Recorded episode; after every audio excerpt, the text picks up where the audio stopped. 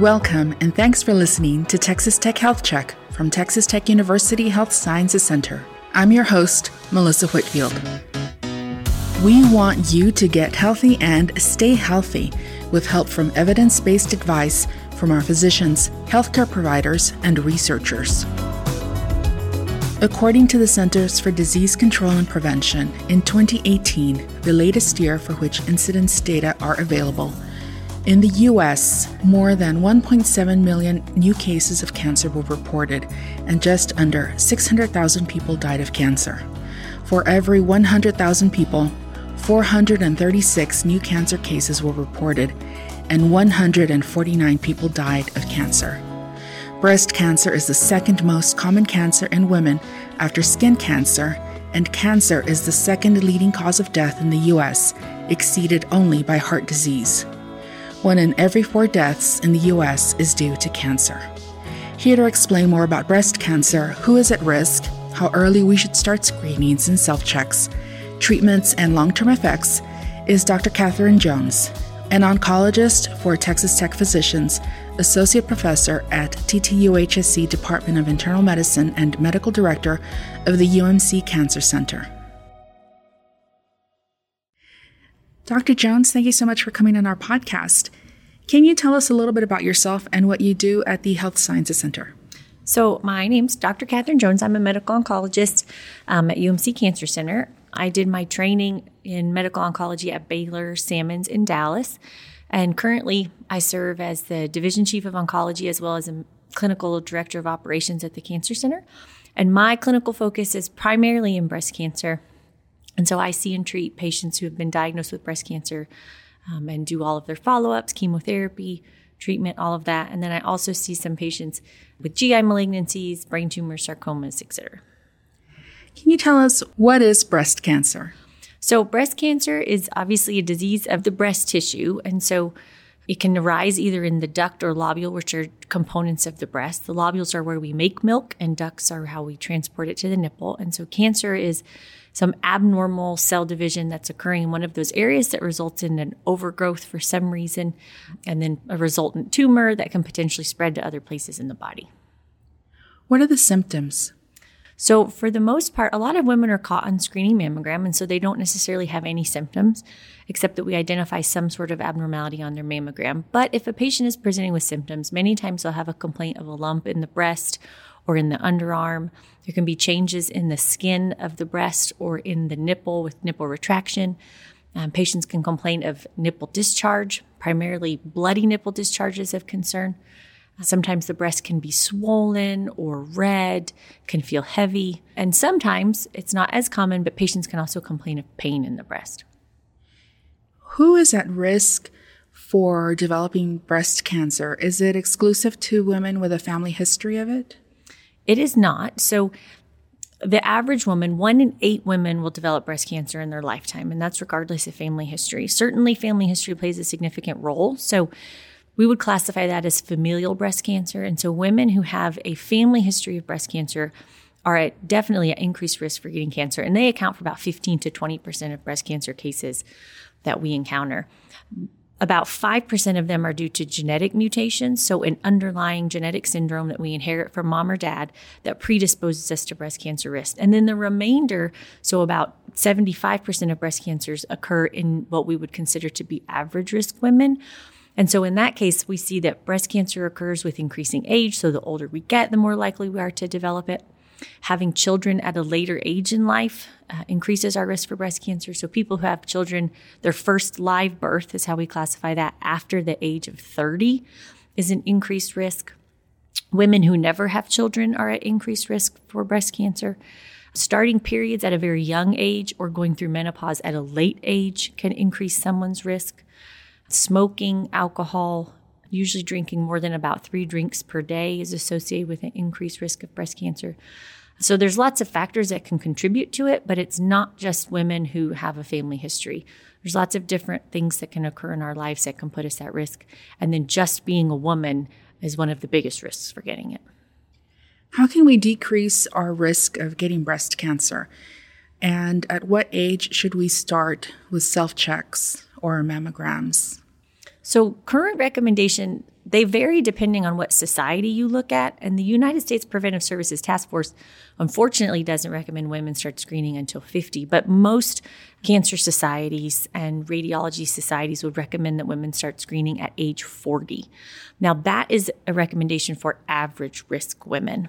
And so, a woman with no family history who doesn't have significant risk factors, those women should start screening once a year at 40 with mammograms.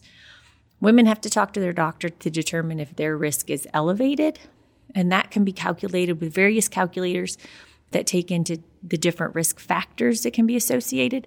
And then there are some models that take into family history and those sorts of things in calculating a woman's risk. If a woman is found to be at increased risk, which we typically define as more than 20% lifetime risk of breast cancer, then they can get screening with annual breast MRI in addition to mammography. So that's something they need to talk to their doctor about to get a better define of what their personal risk is. Now, I've seen on the internet some articles or even some websites about things you can do to decrease your chances, like breastfeeding or maybe vitamin supplements or preventative surgery. Does that help at all? So, Breastfeeding has been identified as a way that women can reduce their risk of getting breast cancer. Uh, we also recommend reducing alcohol consumption and minimizing that. Women with a BMI over 25 are at increased risk of breast cancer, and so we recommend obviously maintaining a healthy weight and a healthy diet. There have been some data to suggest that women who have high fat diets have an increased risk for breast cancer, and so trying to maintain a healthy diet that's low in fat is also recommended. And so those are just some sort of lifestyle modifications that we can do. Those could be recommended for anyone um, in general. For women who are at high risk for developing breast cancer, as defined by some of those risk calculators that we discussed, those women can potentially be candidates for risk reduction medication. And so there's currently two FDA approved medications, which are tamoxifen and raloxifene. Tamoxifen is approved for pre and postmenopausal women. Raloxifene is only approved in the postmenopausal setting. But those are medications that can reduce a woman's risk of breast cancer by about 50 to 60%. So they're extremely effective, but they're currently only indicated in women who are identified to be high risk and women who are over the age of 35. So again, that's a discussion someone would have to have with their doctor to know if they'd be a candidate for those medications. As far as risk reduction surgery is concerned, we recommend that in women who have known genetic mutations that can predispose them to breast cancer, such as the BRCA mutations, which I think people are most familiar with. There are others, and so if someone does have a, a strong family history for cancer syndromes, they should be evaluated by a genetic counselor. Um, so they can identify if there's a genetic syndrome. But BRCA is what most people are familiar with. And in those cases, we recommend prophylactic surgery because it is about a 96% risk reduction and is extremely effective, but that is not recommended for what would be considered average risk women. How do you treat uh, breast cancer and, and is it fatal?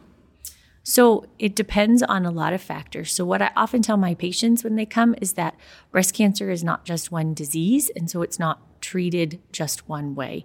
So, typically, if someone presents in the early set, like early stage, so stage one to stage three, those patients generally will have some form of surgery which can either be just removal of the tumor and sampling of lymph nodes or potentially removal of the whole breast or both breasts, which is referred to as mastectomy.